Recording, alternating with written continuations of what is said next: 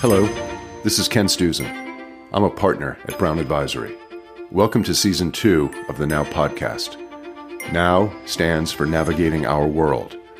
Through these discussions, we try to understand the world better, to navigate some of the most pressing questions that are shaping our lives, our culture, and our investment challenges.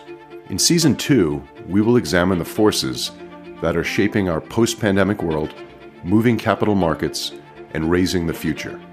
As always, we are committed to sharing the views of CEOs and other leaders so that we can all learn from their perspectives.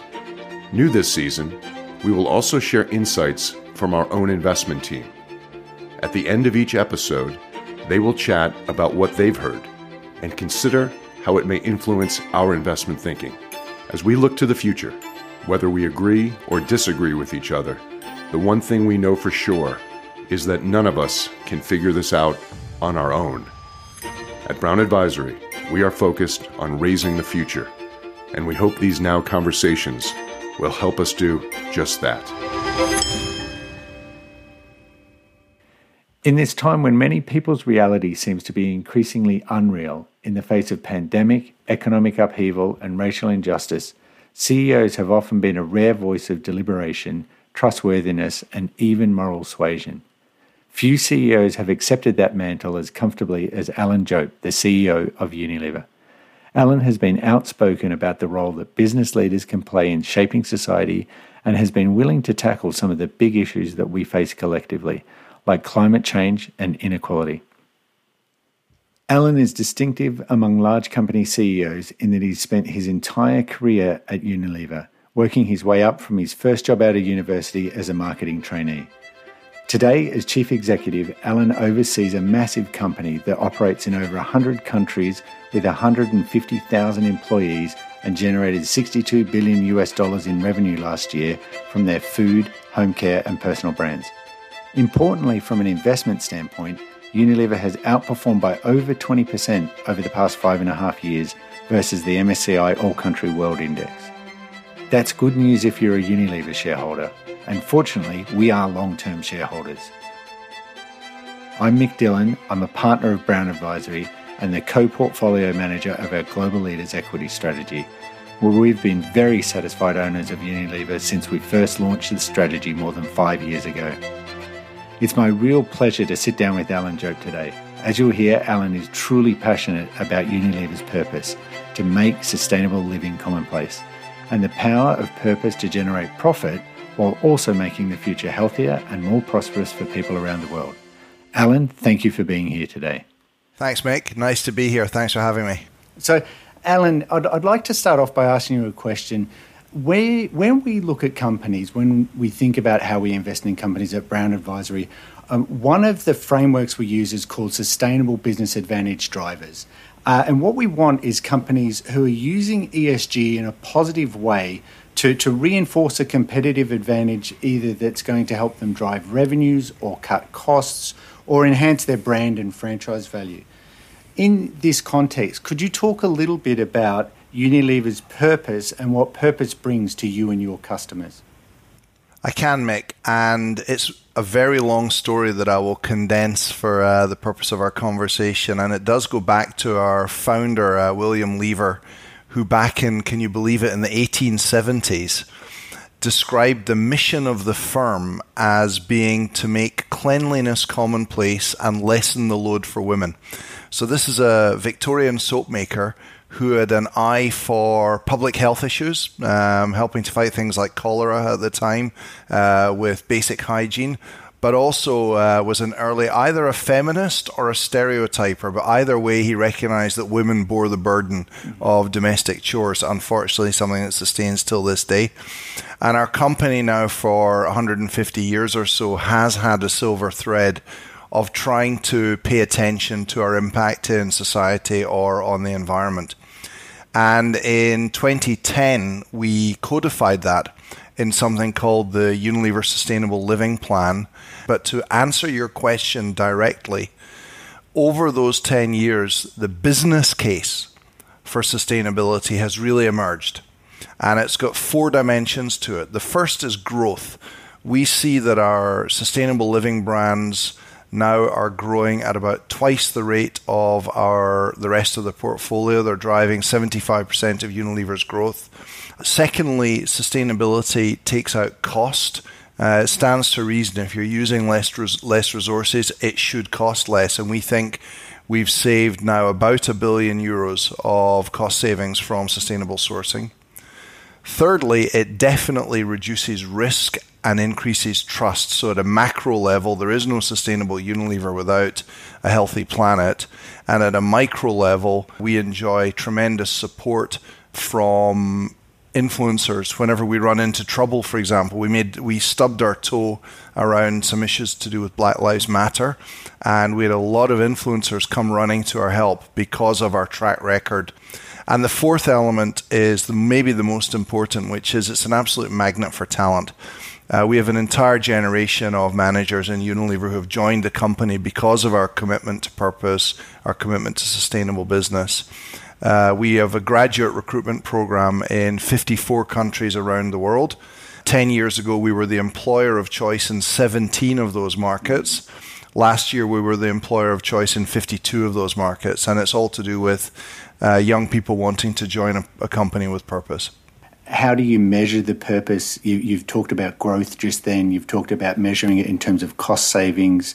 Are there other measures that you use to, to help bring this through the organisation?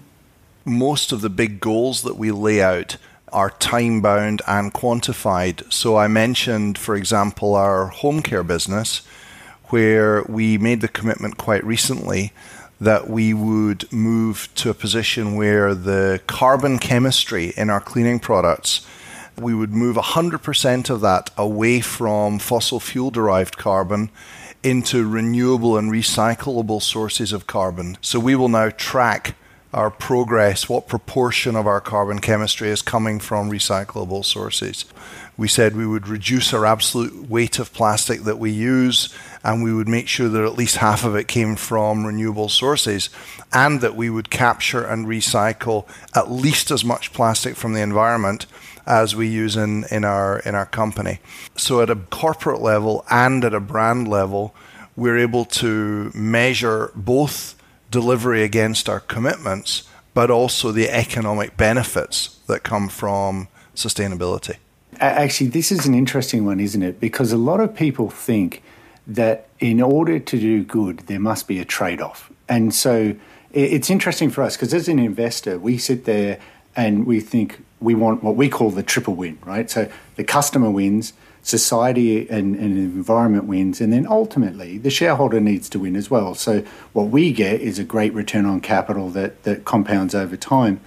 How do you think about those supposed trade-offs between either purpose and profit, or you know some of the other competing interests, be it due to time horizon or, or other stakeholder trade-offs that you see?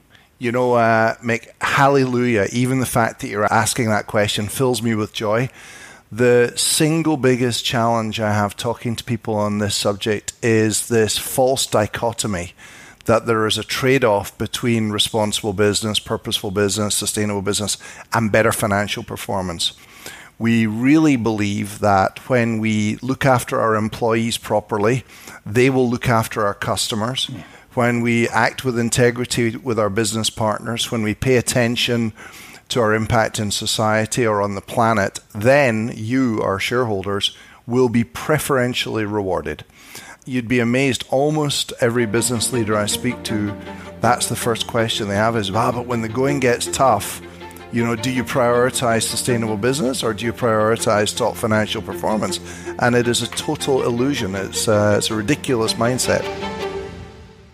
Isn't ESG just good business sense in that, to your point, well, you can't be ripping off your employees or the environment or your customers or because in the long run, somebody will see through that. One of your constituencies will see through that, and, and then you've neutered your ability to, to impact. Let me put it in a in a positive tone, which is um, through the COVID crisis, we've really looked after our employees first and foremost, including our extended employees, actually, the contractors in our business. And the leap that we've seen in employee commitment and engagement and recommending the company has been palpable. The second reason why it's good business is very interesting to look at generational cohorts. So, mm. baby boomers, who are becoming the oldest consumers that we serve, baby boomers don't even pretend that sustainability drives their brand choices. Gen X, the next generation that I just sneak into, we're pretty reprehensible because we say sustainability drives brand preference, but actually don't change our behavior at all. Then millennials, um, it certainly is important to millennials the sustainability profile of the brands that they choose, but within reason because they will not uh, they will not compromise on convenience or quality of price. Whereas Gen Zennials, the youngest consumers that we serve, sustainability is practically the only thing that drives brand choice. So if we want to be a relevant business for the future, 33% of consumers have already stopped using a brand that they feel did not respond appropriately during the COVID pandemic. I've, I've heard you talk before about brand say versus brand do. This is a real long term commitment. You need to invest for a long time to, to make this happen. Yeah. Well, first thing I would say is uh, maybe for people who are listening, and Unilever's revenues call it 50 billion euros, 20 billion of beauty and personal care, 20 billion of foods and refreshment, and 10 billion of home care. And our five biggest brands are brands like Dove, Knorr, Hellmann's, Rexona, Lux. And one of the things we profoundly believe is that brands have to walk the walk before they talk the talk. Otherwise, it is greenwashing.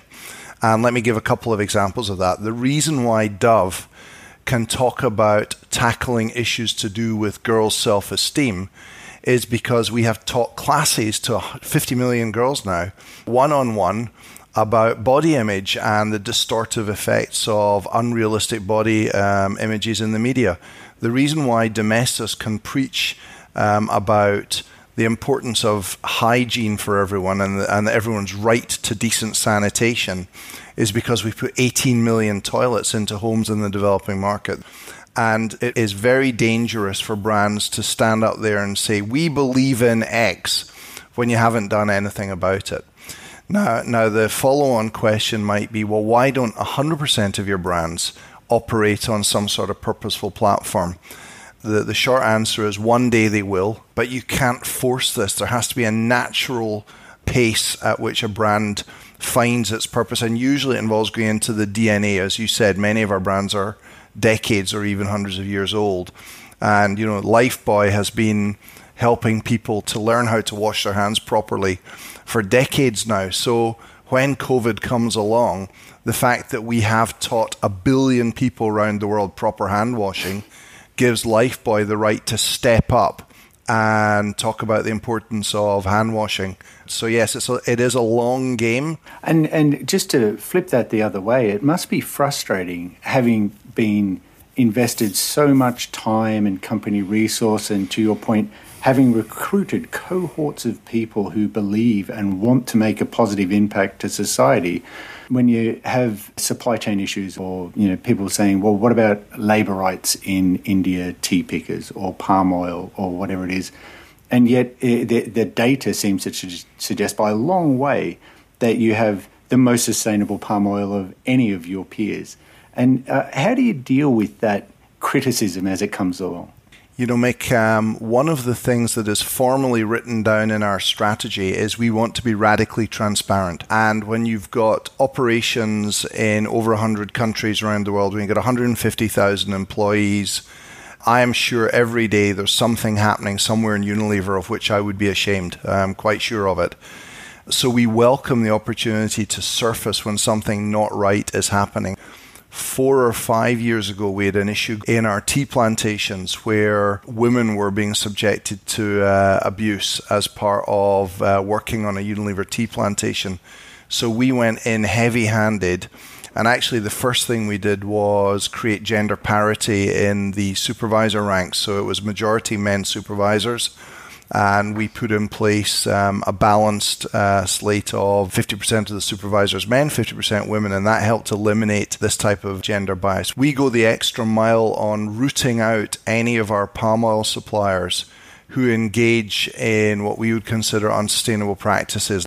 We're the only uh, user of palm oil who publishes down to the level of the individual concession uh, wherever we find a violation. And of course, we take them off the Unilever roster of companies that we buy from. And we get a lot of credit for this, to be honest, uh, from the NGOs, from government organizations, from responsible investors. The only people who can be a bit prickly are the media. The media love to kind of conjure up a story. When we stub our toe, we just have to accept that uh, we will not our mistakes. We'll take the we'll take the blows in the media, but our long term partners understand exactly how we do business.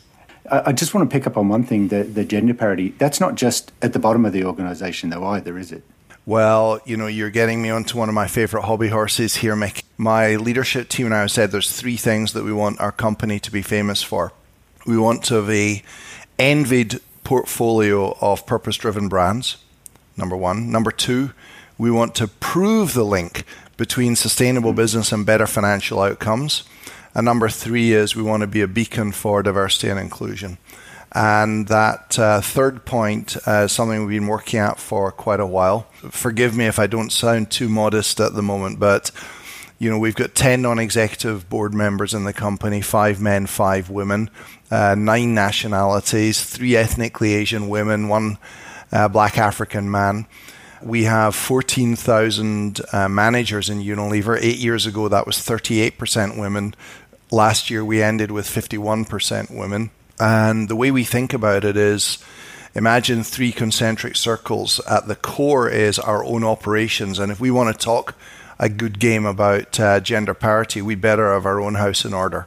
And so that's the first thing we go after. Then we look at our extended value chain and how can we create opportunities for women smallholder farmers. I don't know if you know that. There are more smallholder farms run by women than there are run, run by men. And we want women to have a fair crack of the whip when they're supplying companies like Unilever. And on the other end, in our distribution operations, can we make sure that there's lots of high quality jobs for women in uh, selling and distributing Unilever's brands? And then the third layer, the outermost, is what can we do to change norms in society? And we've discovered that by unstereotyping our advertising, we can change norms in society using our advocacy and our voice, putting pressure on government and other organizations. A very small thing, I will not appear on a panel that doesn't have um, at least one woman on that panel. It's just a small thing, but it sends a signal. So we do take our responsibilities for inclusion very, very strongly. I guess one thing that we should talk about there is you mentioned the 14,000 managers before. My understanding is, back to your walk the walk, everybody's actually compensated on sustainability goals as part of their compensation. Yeah, so anyone who has a long term share plan, and that is all managers in Unilever, so we go quite deep on our long term incentives. So we look at a, a kind of composite measure of are we making progress on the big areas of sustainability that we've committed to, which would be things like our uh, impact from uh, uh, raw materials sourcing, our impact on waste, our impact on social issues, and how do we score in the most uh, reputable uh, sustainability indices uh, around the world. Those go into a composite measure and that drives everyone's uh, remuneration. And it's funny how when you stick it in someone's remuneration, it does focus the mind a little bit. Yeah, KPI matters, as uh, Charlie Munger yep. has taught us many times. You've mentioned before you're in over 100 countries, and some of your big countries, Nigeria, India, Indonesia, Brazil, they're very different cultures. So, can you talk a little bit about managing and bringing your firm's values into what are ultimately some very different cultures out there and, and how you think about leadership there. So, just to give you, you, you and, and anyone who's listening uh, a sense of our business, we are unusually internationally diverse in Unilever. So, our top five markets for by revenues are, uh, of course, the US, then India, then Brazil, then Indonesia, then China. So, two ways I think we deal with that. The first is there is no dominant nationality in our company. I already mentioned that the board has got all these different nationalities on. It's the same in my leadership team. Uh, there's only one English person, and there are, I think, three Dutch. But you're as likely to meet an Indian or a Brazilian or a Venezuelan or a Finn. So it's a truly international culture. And most of our senior leaders have had experience of working in Unilever in more than one country. And uh, that strong international culture prevents us from becoming a, a monoculture dominated by one nationality. It's very helpful. Second thing I would say is it's quite hard to get fired at Unilever. We consider mistakes as an investment in people's development and learning. But there's one surefire way to get fired in the company, and that is if you violate our code of business principles. And we take this incredibly seriously. We have annual training and you have to positively confirm your commitment to the, the code of business principles. The training is really difficult. I usually fail at least one module and I have to go back and redo it. We will not compromise on code of business principles. We will compromise on making business mistakes, but we will not compromise on our values. And I think everyone in the company not only is aware of that, but actually it's a source of pride. It's something that people take uh, enormous pride in. I want to shift gears a little bit and just sort of, you know, I've got a couple of young daughters and they worry about the future. They they wonder, you know, what world they're going to grow up with and what legacy effectively business leaders such as yourself will will leave them with.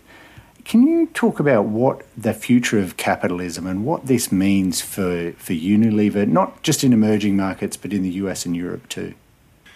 Yeah, boy, that's a big question um, and an, a very important question. First, let me say we believe, and I believe, that capitalism has got a lot of benefits uh, and a lot of great things have happened in the world thanks to capitalism.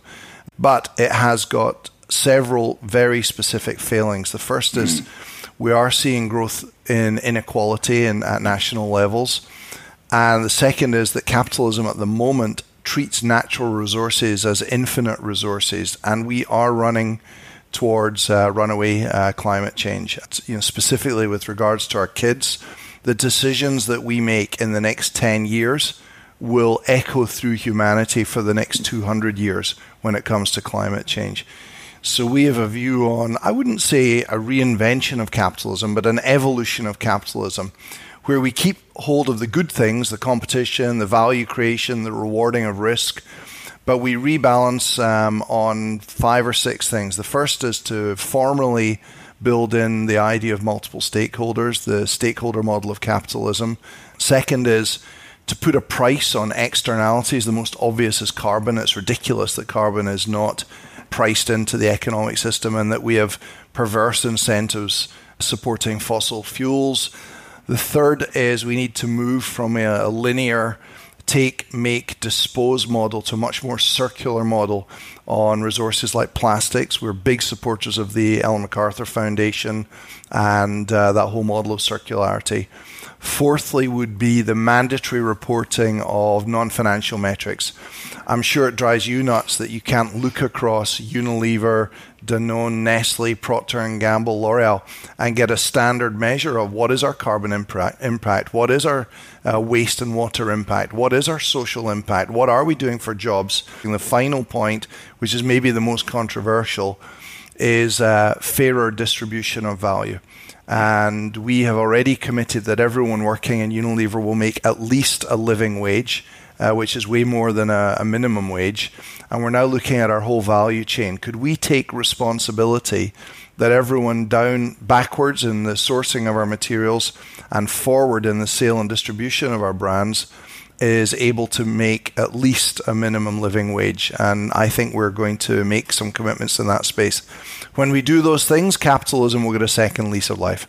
It's, it's interesting, isn't it? If you don't have regulation and guardrails, any system eventually goes off the rails, quite literally.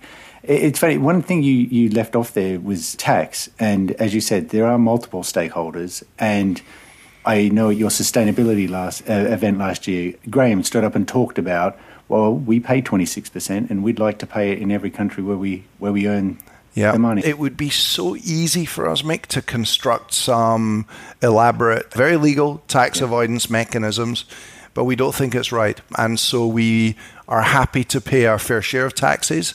Um, our effective tax rate bounces around 25, 26% but we also want to make pay those taxes close to where we do business. The biggest issue we have on tax is often jurisdictions squabbling between themselves about whether we've correctly uh, recovered costs in one place.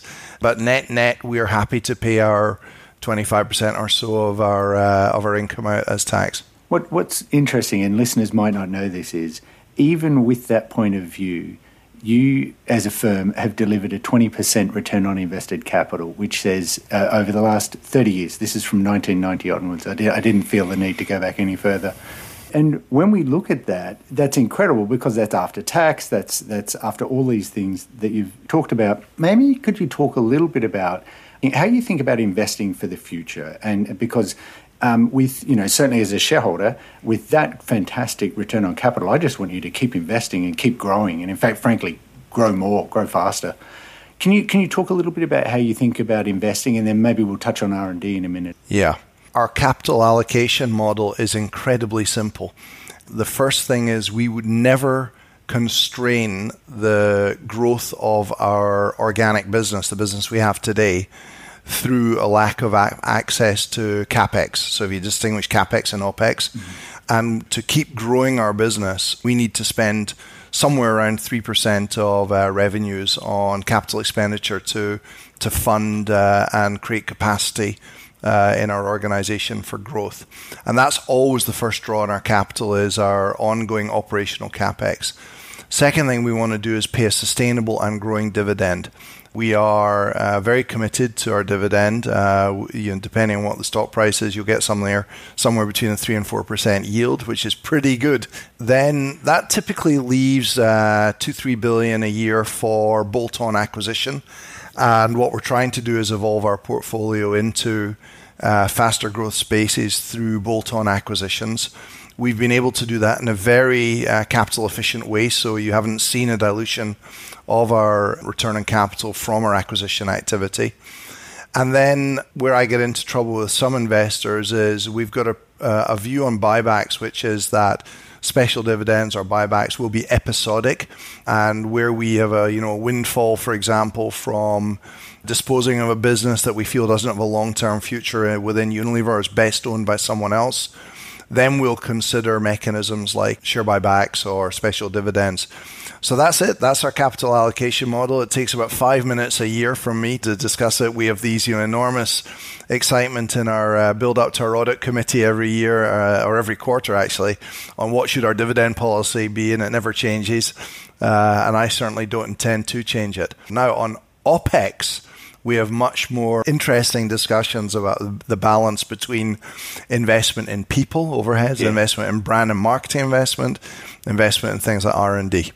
You've talked before about it can take sometimes historically a, a, over a year to get a product to market. In some markets, it's 18 months. Some markets, you can get it lower than that. And, and the feedback loop's pretty low, right, in terms of how do you know if you're even spending enough in R&D? And I guess part of the reason I ask this question is your R&D, rough numbers, has been about just under a billion euros a year for the last 10 years. But, but I can see your commitment to recycled plastics has gone up, to innovation in packaging has gone up, and all these sort of things.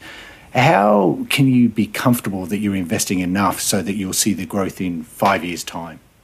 So that's the first slightly prickly question that you've asked, and I welcome it. I mean, there's an implied criticism there that we're underinvesting in R&D. So here's how we think about it.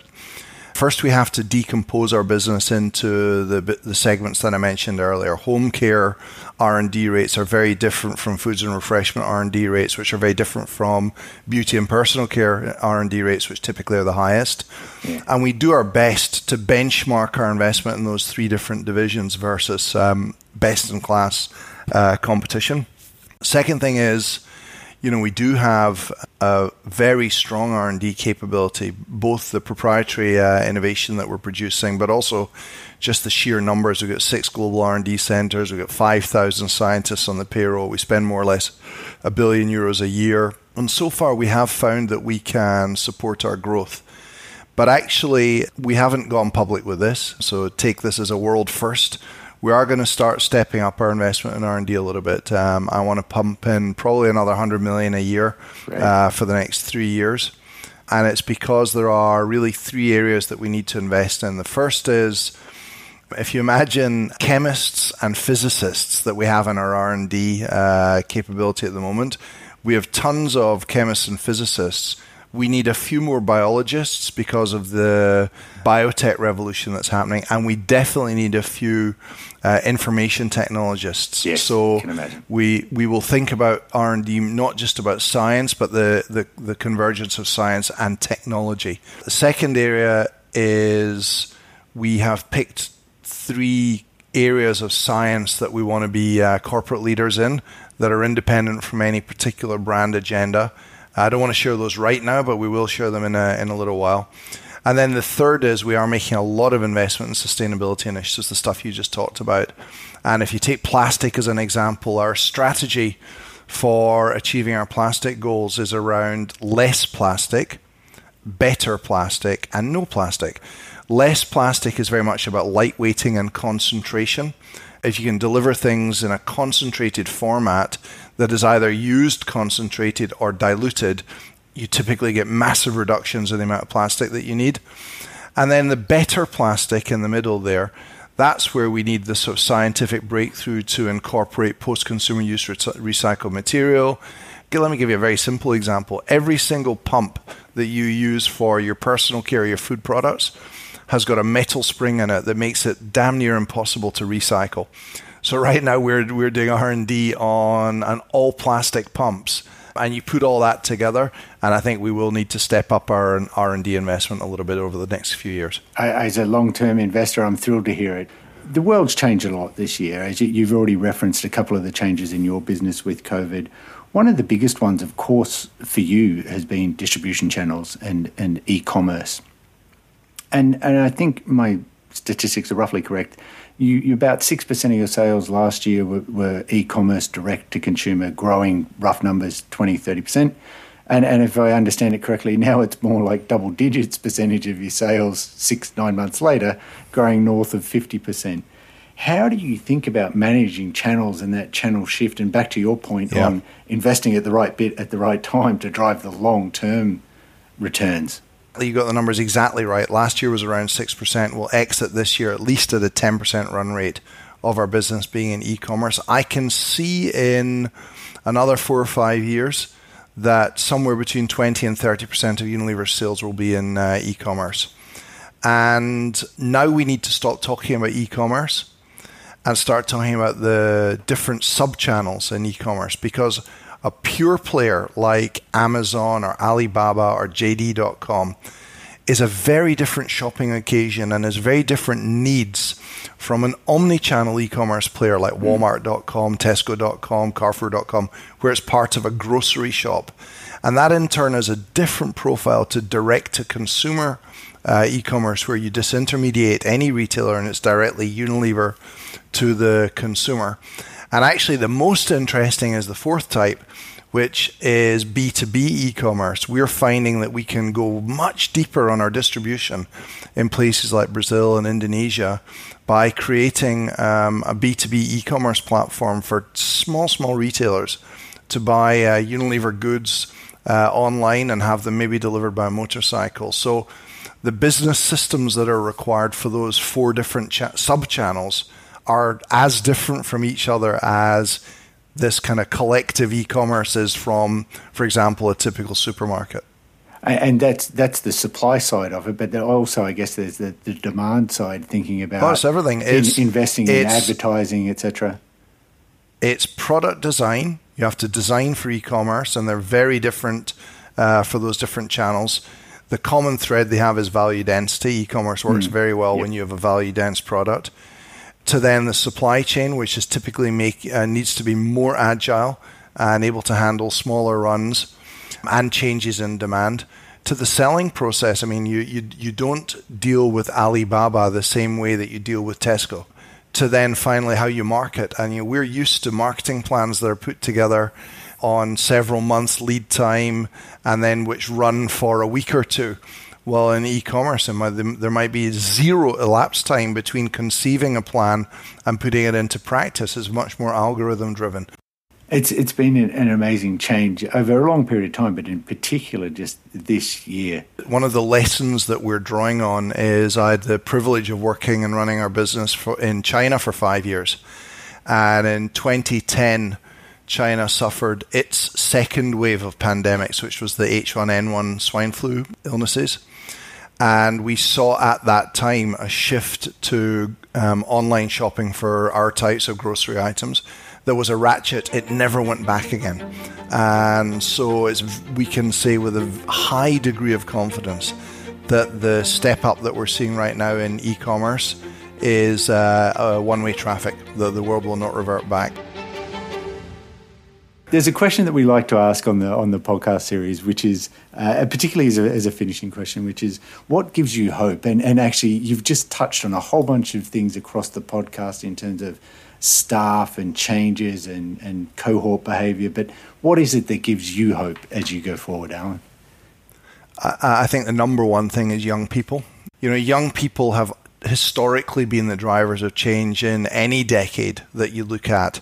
And what what are we seeing from young people right now? We're seeing a rise in conscious consumption. We're seeing an intolerance of us grown ups who have messed things up as far as climate change is concerned, as far as inequality is concerned, and now as far as uh, global pandemics are concerned. And I think young people are just not going to accept uh, the grown ups not dealing with matters like climate change and inequality. Those are, by the way, the two overarching challenges of our times. So they, they fill me with hope. Alan, I'd like to thank you very, very much for your time today and for sharing some of your thoughts about the future and how we can think about navigating our world in the future. Well, Mick, it's a pleasure to have you guys as owners of our company, and we will try to live up to your expectations. Thanks for your uh, trust and confidence over all these years. I'll be back in a minute to chat about some of the investment takeaways from my conversation with Alan.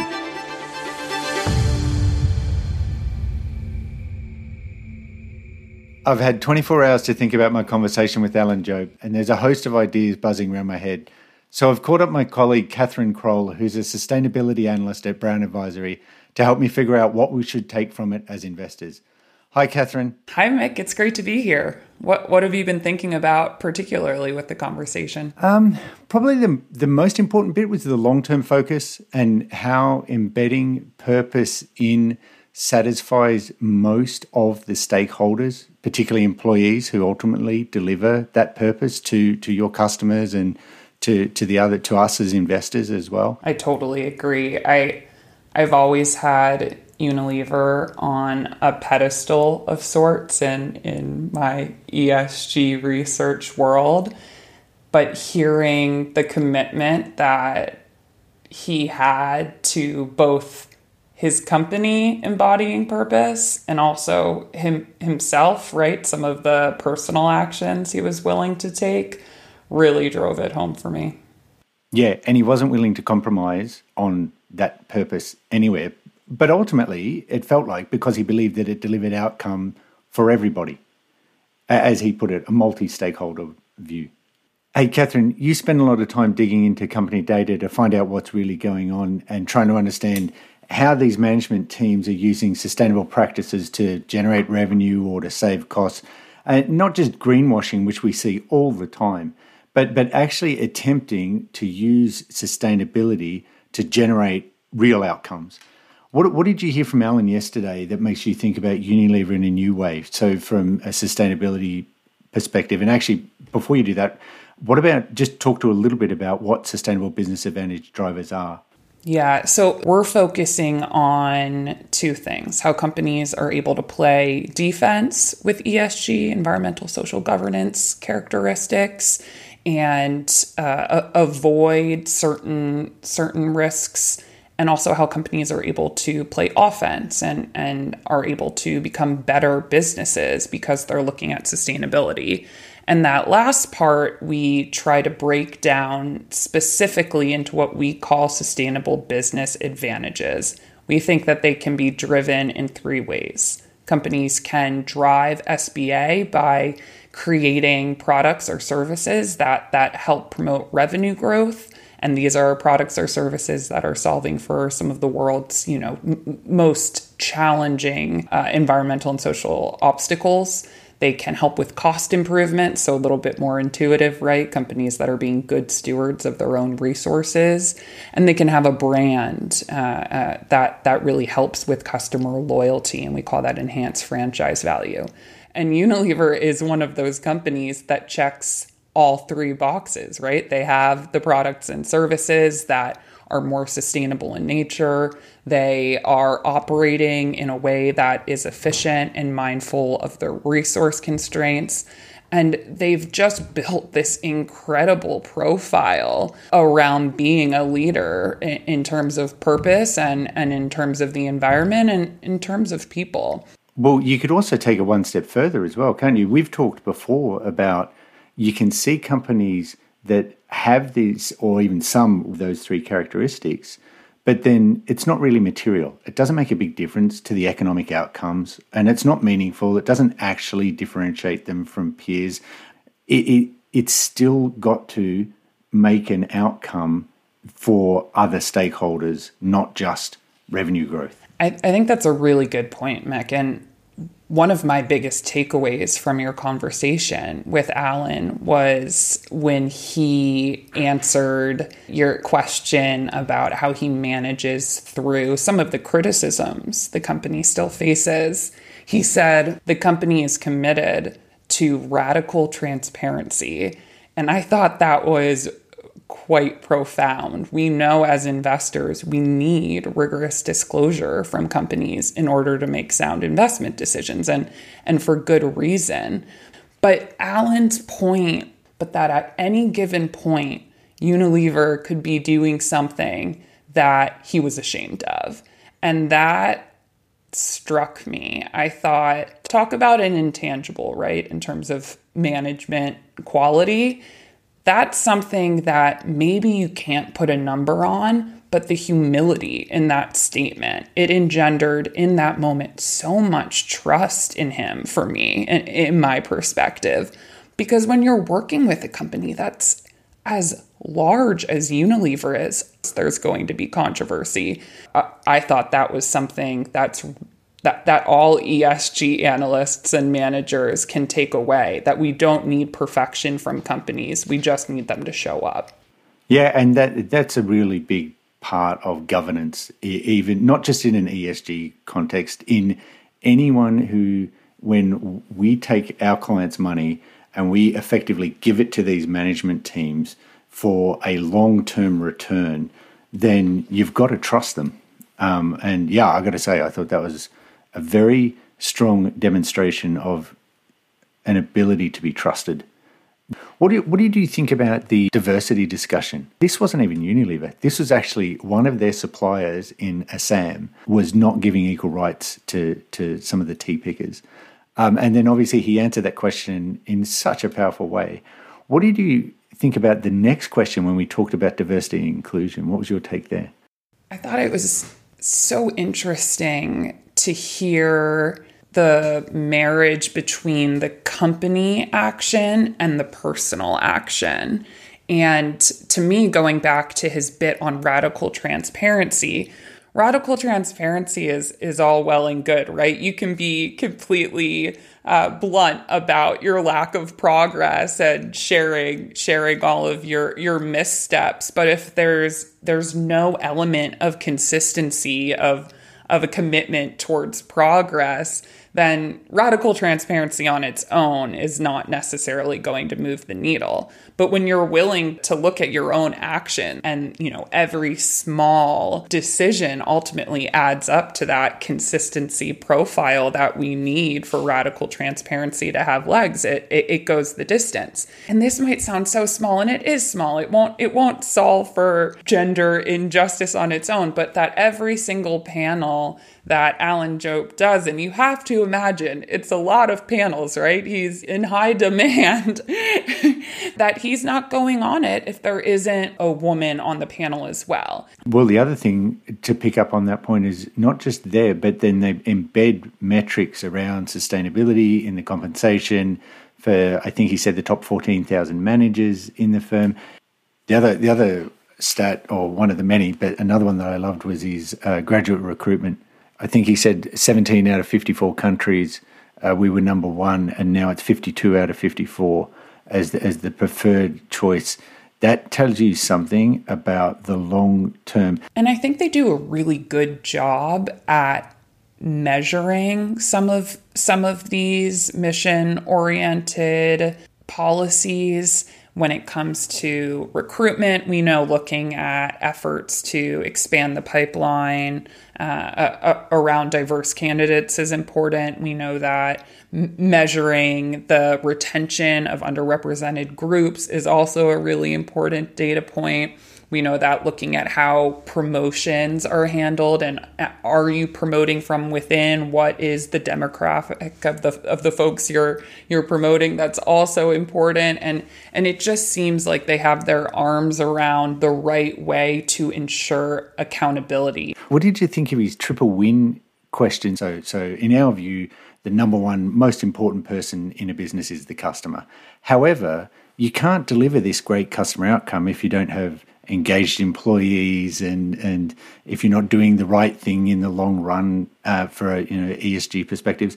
And then ultimately if you do all those things then the shareholder will win as well. So when I asked him about the triple win of the win for the customer the the win you know for the environment and society and then ultimately the win for the shareholder what did you take of that? What was your take on that answer? In a phrase, it, it reminds me of what Karina Funk, our, our chair of sustainable investing, says better, cheaper, cleaner, greener. These are just concepts that resonate with, with common sense. And and so I thought it was it was neat to hear from the CEO of, of Unilever a sentiment that's been reflected from you know multiple portfolio managers at Brown Advisory. It, it made me feel quite proud to to be honest.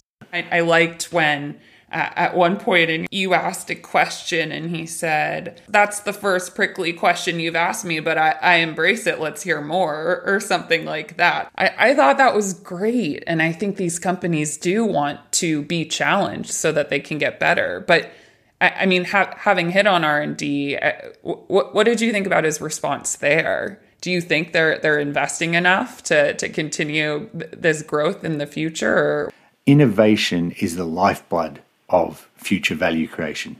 And r&d is the center of innovation. So to hear him say yes we're going to be uh, investing more money over the next three years in, in r&d and ultimately that supports his growth agenda and, and look to be very hard-nosed about it in the numbers.